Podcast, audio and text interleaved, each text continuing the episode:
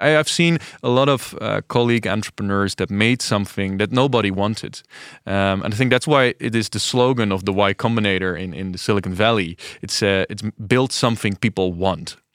Uh, not even build something that people need, because if what people need is not the same as what people want and i think that's a that's a, the most crucial lesson as an entrepreneur to have that tattooed on your forehead Welcome, listeners, to the second episode of the Young Entrepreneurs Podcast by the Philips Innovation Award. Today we have two inspiring guests. With on one hand we have Joland Rutgers from Philips, and on the other hand we have a past participant actually from the Philips Innovation Award called Julian Jagtenberg with his startup Somnox. Well, my name is Thomas Bering. I am the ambassador of the Philips Innovation Award, uh, and next to me we have Simon van Teuten. Yeah, sure. Yeah, I've obviously done this uh, once before, which was a lot of fun when we had uh, Felix and uh, Slingshot Ventures here. Uh, mm. I'm happy to be here again. I think there's going to be a very interesting episode since we're going to be talking about innovation on the one hand, uh, and we're going to approach that from two angles really. From the one on the one hand, from the angle of a startup, and mm-hmm. from the on the other hand, from the angle of a uh, a big corporate, namely Philips. So uh, maybe it's good to introduce our guests first a little bit. Joland, could you please introduce yourself and share some details about your department in Philips and what you personally are responsible for? Happy to do so. Uh, let me start. Uh, I'm Joland Rutgers. Uh, I'm 26 years within uh, Philips. Uh, although that sounds like a long time, I still feel young and fresh. Um, uh, I've done different kind of roles in Philips since four or five years, I've been uh, uh, the uh, vice president and head of R&D for MR globally. We have quite some sites uh, around the globe uh, working together to create uh, meaningful innovations.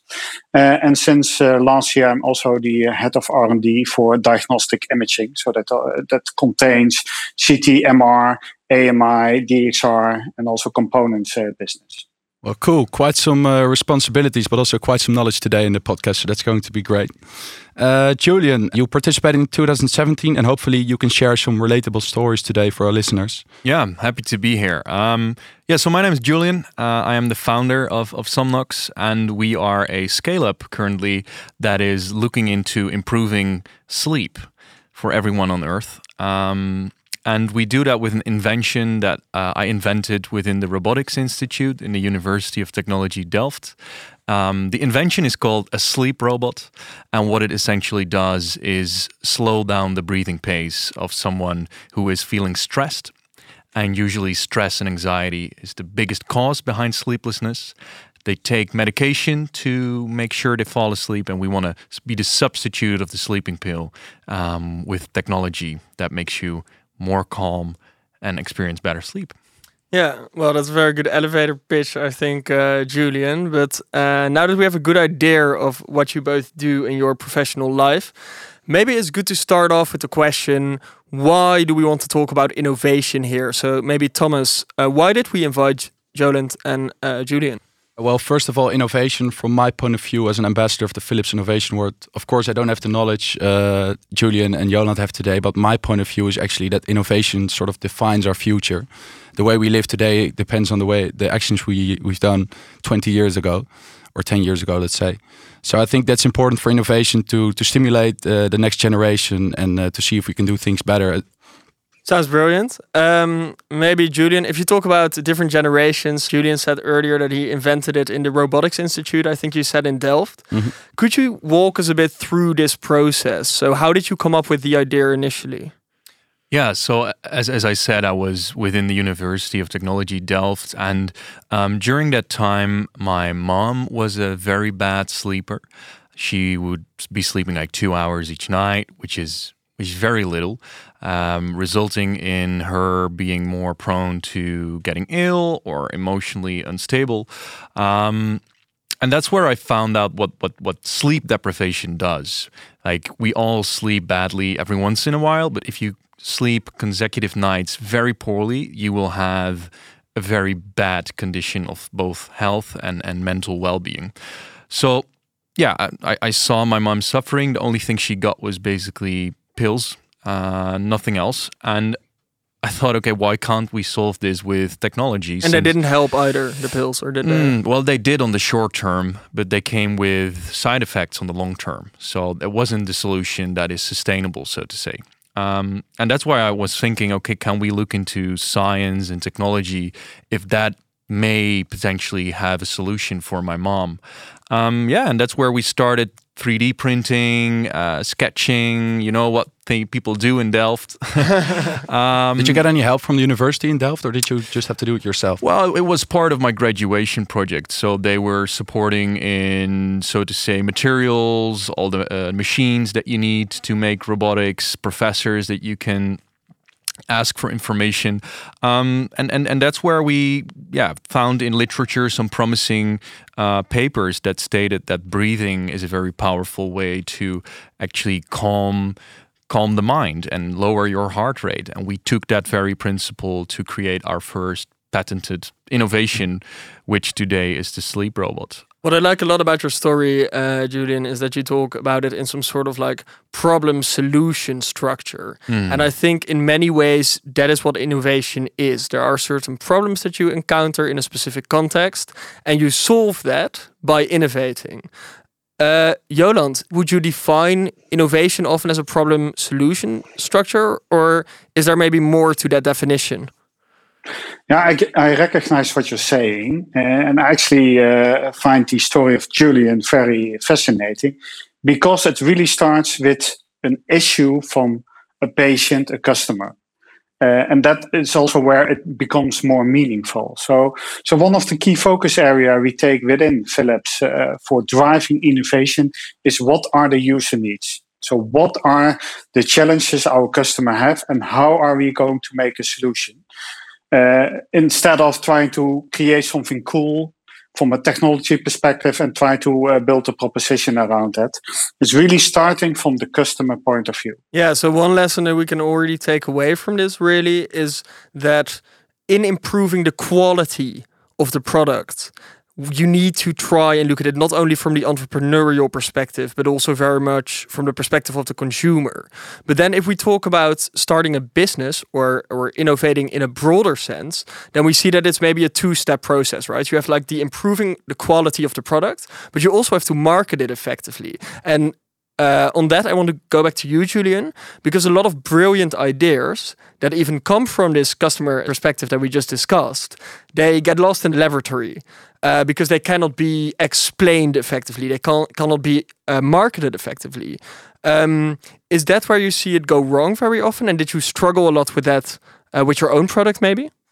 Yeah, I think that's what um, it's the curse of Delft. You could could name it. Um, you know, engineers are great at making stuff, but they're terrible at selling stuff. And um, I think you become an absolute machine if you are able to build products and also to sell products. So I make those two skills um, now part of, of my own identity because I think both of them are are vital. Do you have to teach the the marketing part or the technical part to yourself? Both. So I'm, I am I am from Delft. So mainly my my heart is an engineer, mm -hmm. but after being in business for four years now with Somnox, I I have only been doing marketing and sales mostly because I want to obtain those skills as a, as being core of, of what we are doing. Um, and and yeah, as as Joland also stated, it's it's very easy as an engineer to get lost in the latest trends and gadgets and sensors and big data and AI. Right, every conference nowadays is about these buzzwords. Um, but in the end, it's all about the consumer. And I think marketing and sales are very close to what the consumer is in need of.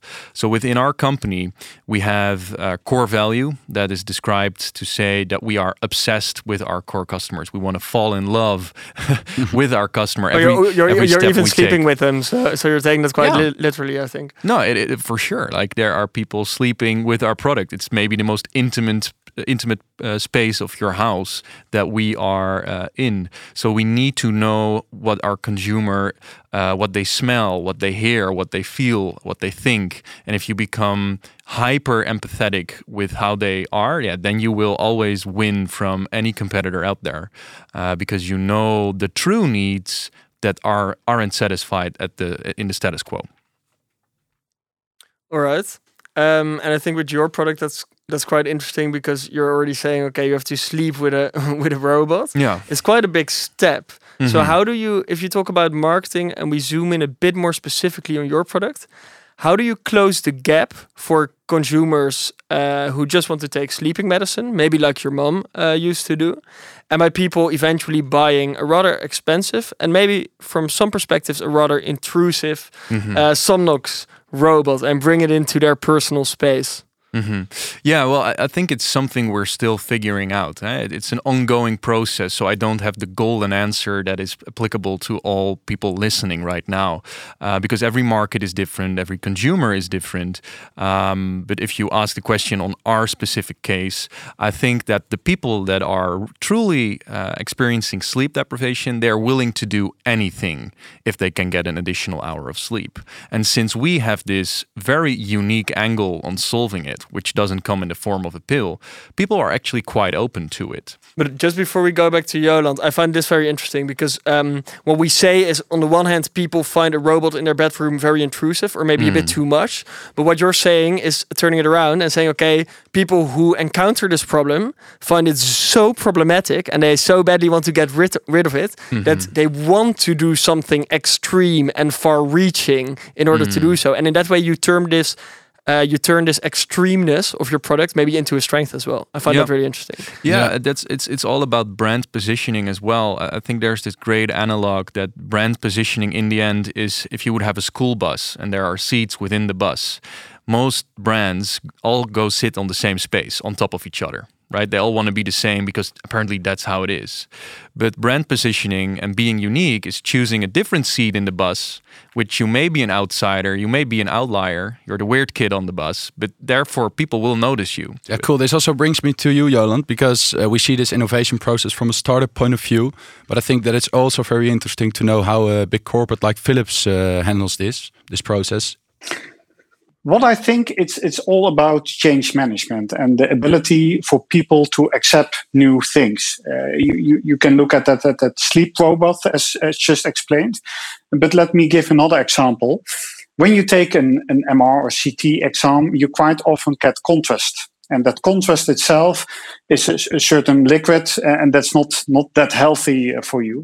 Now, there are also different ways to address that. So we are working on new scan techniques that uh, where you don't require that contrast at all. Uh, now you would say that's great. Everybody would love that and and uh, and uh, take that uh, take that on. But then you also run into the fact of change management.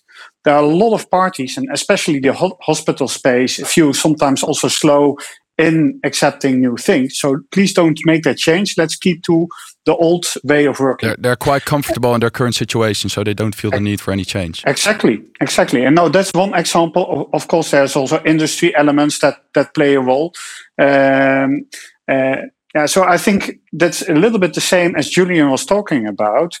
That in order to get across a new innovation which is meaningful, yeah, it's not only bringing that to market, but it's really about the marketing campaign, but also the change management for people, and take and take that into account.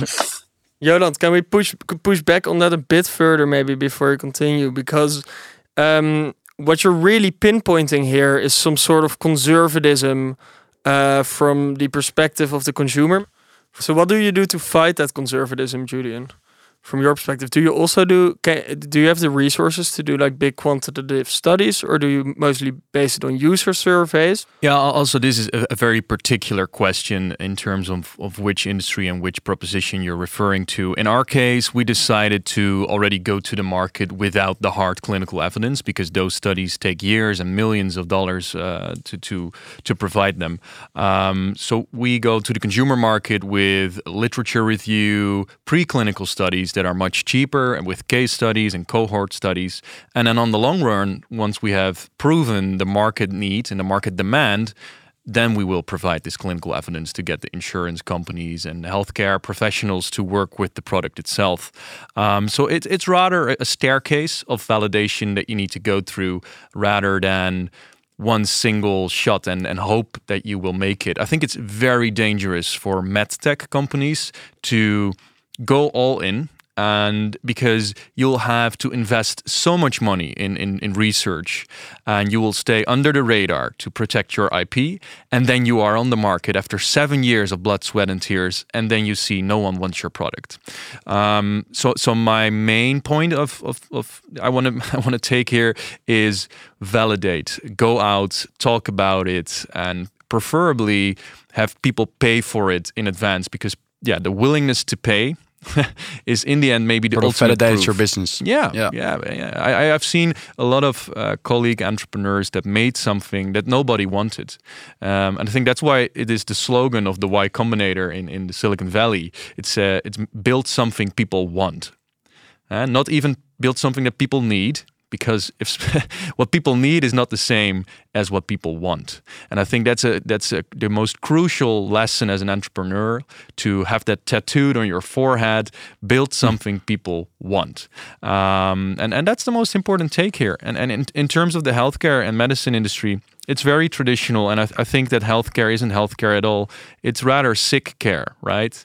Uh, it's a cliche, but I think it, it, it's it's a fundamental flaw in our society. Yeah. We only treat you once you are sick, and that's what medicine is what I believe in with Somnox and with technology, and I think Philips as well, is uh, preventative care. Keeping people healthy. Keeping people healthy and preventing them to get sick in the first place.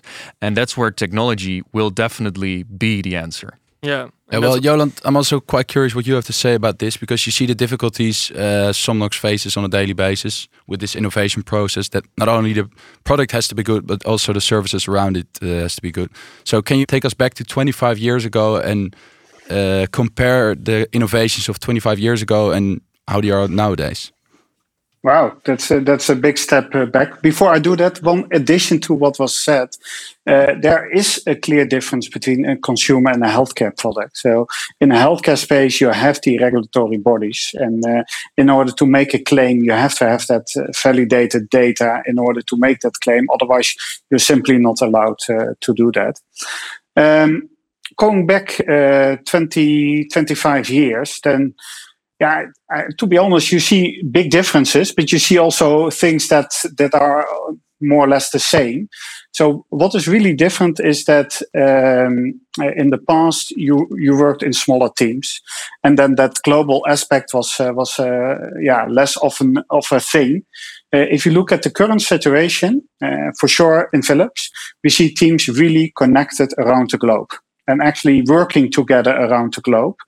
And also COVID uh, even further accelerated even on the hardware space to yeah, also make bigger steps in that space. And well, what does that look like specifically? Uh, so could you name a product where you do you innovate in different groups? Do you focus on different steps of the innovation or do you focus on different steps of the product? Yeah, both. Uh, so, so to, to give you an example, if you look at the clinical uh, software, uh, that is not a team in the Netherlands or a team in, in India or a team in the US. It's really a united team around the globe. We actually even created a team internally called MR United in order to further enable and also look at uh, what are the capabilities to uh, to improve on that. Now you really can work 24/7 because there's always a team awake if you look uh, around the globe. So that's I would say is a nice example of a big big big change. Yeah, I find it funny to to turn to you now again, Julian, because um, what what Joland's really telling us is that as a big corporate, you obviously have this advantage of being able to literally, quite literally, work around the clock and have all these different global teams. Um, and as a startup or scale up now, you have to try and compete with that. So, can you? How did you experience the difficulties of coming up with an innovative idea when your competitors are corporates with with many more resources and many more people working around the globe, and you're just there in Delft, maybe with some other enthusiastic students uh, thinking about something?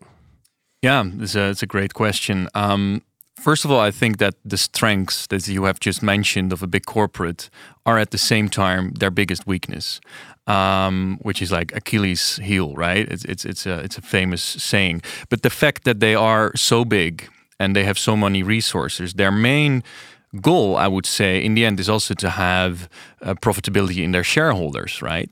So they need to usually be less risky because they want to be sure that the product they are developing, which will cost a lot of money, uh, will be profitable. Whereas as a startup, you're a cowboy and you think anything is possible. You don't have any money, uh, but you are you have this boy. Uh, what is it? Uh, uh dream that you think okay, I can change the world. The spark. Yeah, the, the spark. So, um, uh, but I'm saying, but that's also the disadvantage because you don't have money, you don't have the execution power. So it's David and Goliath. That that's really really what it is.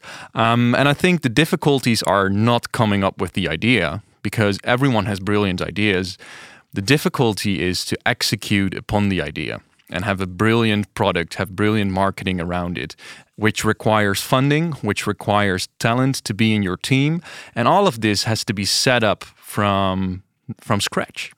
So that is that is super difficult, and it's a very messy, chaotic process.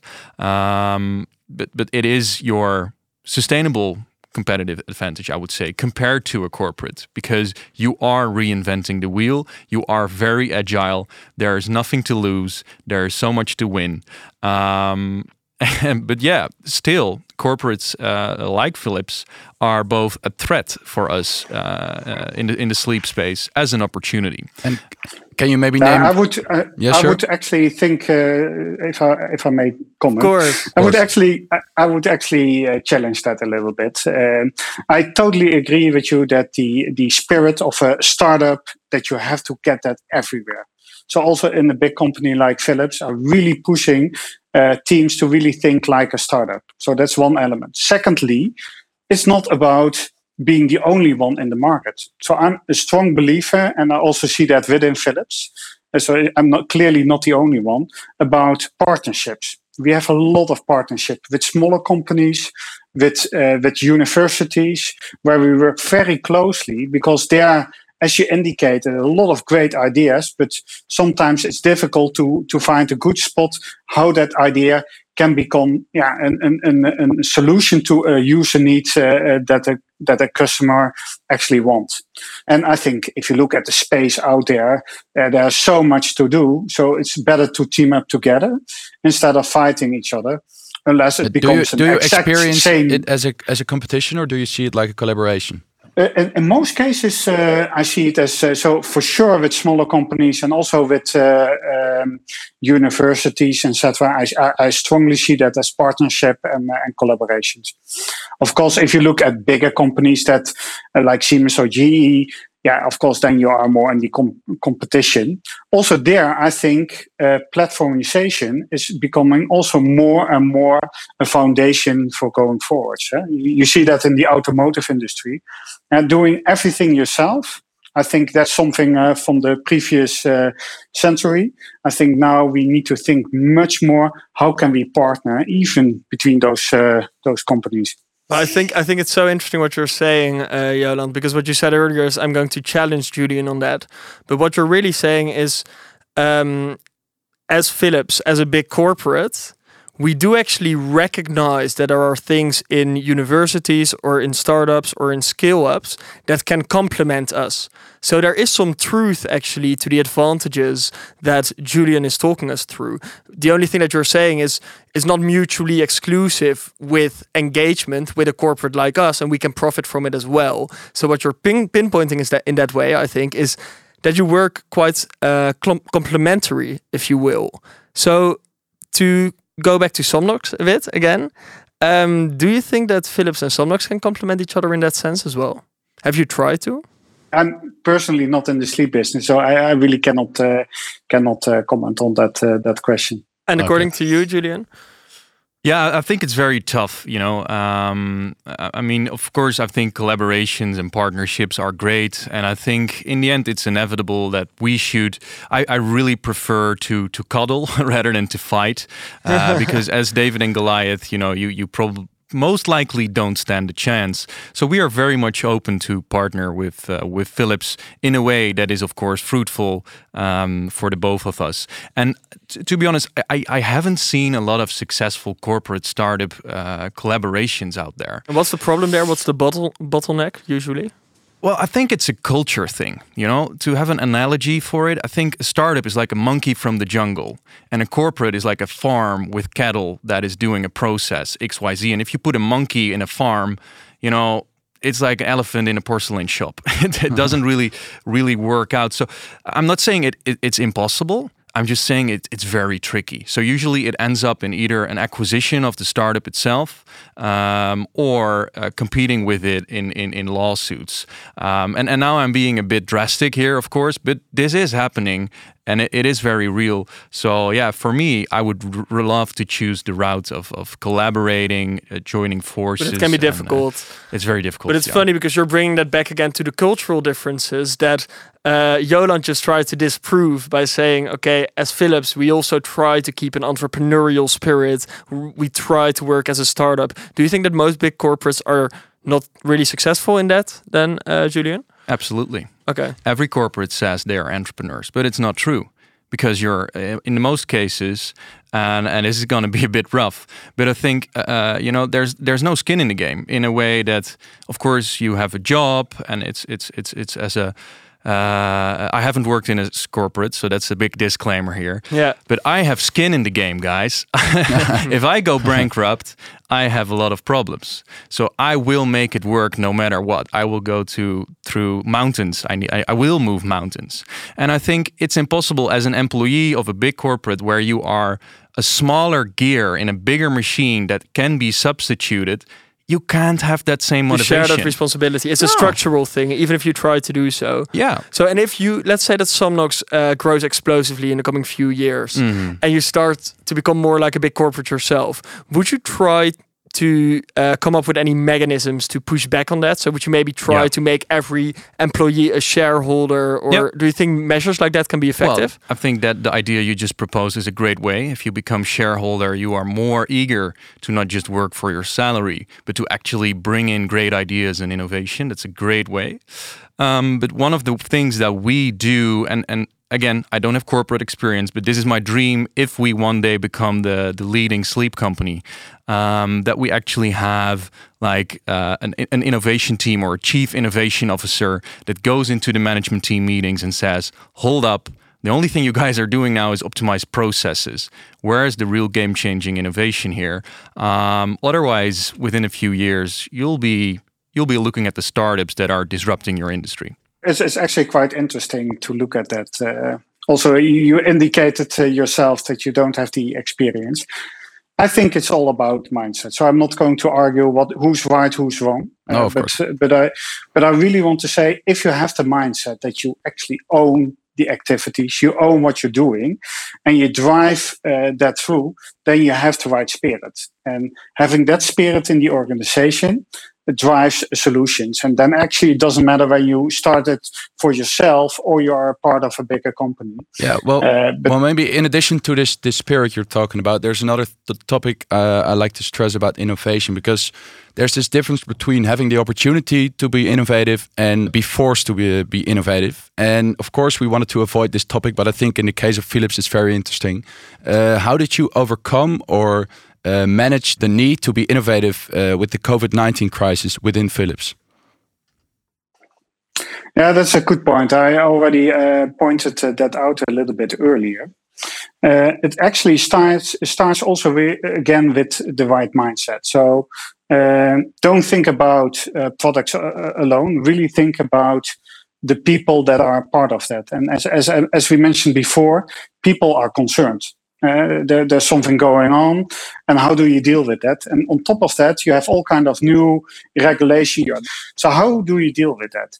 Now, a key thing is really making sure the teams are connected. So we spent a lot of time in connecting with the teams. So it's, a, it's about having the right infrastructure, having the ability to connect, and keep the focus on what you're doing. In some cases, you actually see that the the developments even sharper and better. I think there's two takeaway points uh, from what you just said that are really interesting, uh, Joland. Uh, on the one hand, you say disruption, even though it can be destabilizing for a bit for the world at large, it can also be a strong force for change and for innovation in this respect. And on the second hand, I feel like what you're saying is also maybe some sort of proof, or maybe an attempt for proof, that this innovative spirit still very much exists within the big corporate uh, Philips. And I'm very much enjoying the discussion we're having about that and comparing the big corporates with startups. and I think we can close the discussion there for a bit. Um, lastly, if we zoom out and uh, think about innovation more broadly again, innovation is often about the first step, about the initiation, and maybe about being the first mover in the market. But then thinking ahead after that is also key. And I think if I ask you, Julian, after these first few steps in the laboratory, and, and maybe regardless of the marketing processes that we discussed earlier, how important do you think the concept of looking beyond the horizon is? Do you try to do things very gradually, step by step, and very pragmatically? Or do you also try to sketch a larger vision and maybe a view for what you want to be or where you want to be in three or five years?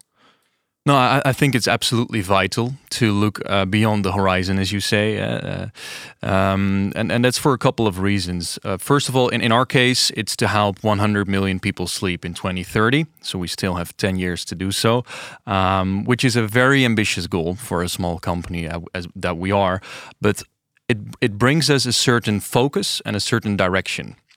And that is crucial to determine okay, what products will we be making? What kind of marketing campaign should we be running? What kind of people should we be hiring? Um, and, and the fact is, if you don't have that vision, uh, it will also reflect on the culture of the organization, right? Uh, real talent, real ambitious people, the real game changers out there don't want to work for a company that is just incrementally doing their thing. They need an overarching XIZ. purpose. Yeah, it needs to be too big to accomplish right? It, because if you aim for the moon, you end up you end up amongst the stars. Uh, it's it's a cliche quote, but I think it's it's a great quote to live by because then you get people that will that are behind your mission, um, and and everything else follows, sort of. If you ask me, okay, but how do you break that up into smaller pieces? Because it's great to dream big. I think it's it's essential as a founder and and or CEO. Um, but in the end, you also need to execute right? And that's where a lot of startups uh, and also sometimes corporates, uh, I, I, think, miss the ball. Um, uh, because if you have that big dream, okay, what do you need to be in in three years? What do you need to be in a year from now? What do you need to do in this quarter, this month, this week? And this very hour. Um, so, in a way, this podcast now should be aligned with my mission of having 100 million people sleep in 2030 if I can't say yes to that question, I wouldn't be here. Um, and I want every employee to do that. Yeah, I think that's a great answer. Um, I really enjoyed this discussion so far, but I think Thomas has come up with a interesting dilemma that we usually do. Yeah, of course, episodes. of course. I think we already discussed it, and this is a hotly debated topic. Uh, this podcast, so I, I, would love to ask it again. Uh, and uh, even though I might hear your answers, we can still say let's agree to disagree. So I'm going to just ask you and uh, see what your thoughts are. Well, although innovation is getting more and more technological and expensive, most of the disruptive innovation nowadays come from startups instead of big companies. Well, I think there are great examples of big companies having innovations as well. And I think Philips is a really beautiful example within the innovations in, in the healthcare space. So I definitely don't want to be the bad guy saying they don't innovate. No, I'm, I'm very much uh, admiring uh, their work. Um, however, I do think that the real disruptive innovations, like, well, there's this great book, Zero to One. Mm -hmm which describes zero to one are the technologies that have never been seen before. I've read it this summer. It's a great book. It's a great read. And um, that's what startups are usually because well, they create something from nothing. And big corporates usually are already within a space and then start incrementally innovating within the space and usually more stable, more reliable. Um, uh, so I think both are uh, very much needed in this society. If we would just have startups, um, it would be a terrible world. Trust me, you, you, you, need the corporates with reliable, quality products, especially in healthcare. So you're saying, okay, innovation more generally and building onwards from what we already have is something mm -hmm. that corporates can suffice in doing. Yes. But for the real disruptive elements. Yes. Although corporates may also be able to do that, you also very much need startups. I think statistically speaking, and I didn't do research on this, so this is a big assumption of mine, but I think statistically speaking, uh, startups are the, the disruptive innovations of the of the past 10 years. If you look at Uber, Airbnb, Facebook, you name it, you know, uh, nerds in their garage, those are the ones that have changed the world as it is today. Um, but I think, in a way, a startup is just a tiny corporate that will one day become a corporate, right? It's like the baby versus the adult. And therefore, bridging the gap between the corporates and the startups. I think that's where the answer is. So I, I really hope um, that that one day we can mm-hmm. figure out what that marriage looks like between Somnox and Philips. I think that's a very comprehensive answer. Uh, Joland, what do you think of that? Do you agree with uh, what Julian just said?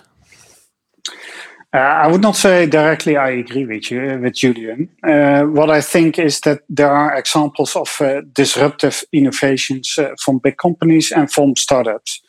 So I don't think you there's really a fight between those two. What I think uh, with what Julian also said, uh, the difference is what customers really want. So let me give examples. An example of AI solutions. If you have AI, AI detection of certain kind of disease, and as a startup you have made a beautiful solution, yeah, then going towards all these hospitals and networks, etc., to get that solved is extremely difficult. Uh, so uh, then you run actually in an issue because as a as a customer from a hospital, you don't want to deal with hundreds or maybe even more uh, companies where you're acquiring software and solutions from, and and finding ways to all work, make that all work together. So in that sense, you actually prefer to have some yeah, a smaller set of groups, uh, a smaller set of suppliers, you can call it like that, that provide it, and and they take care of that mm-hmm. that part. So so one of the ecosystems uh, we are looking at is also, especially on the AI side, is to really having those startups, smaller company, and find ways to integrate that in our solution, so that for the customers it easy. And on the other side, we also realize we cannot do everything. It would be a bit stupid that we think as a big company that we know everything. No. Julian, Joland, and Thomas, of course, I'd like to thank you for this uh, wonderful discussion. I'm particularly happy with the fact that you were there was some tension as well, some healthy tension and some constructive debate, and also a self-critical attitude from both sides. So um, I think our listeners have learned a lot today. Yeah, I think that as well. Thank Very you. honored to have you, and I uh, think we've created a great podcast. Did you get inspired by this podcast and are you excited to participate in the Philips Innovation Award? Take a look at via.nl and we can kickstart your ID or startup.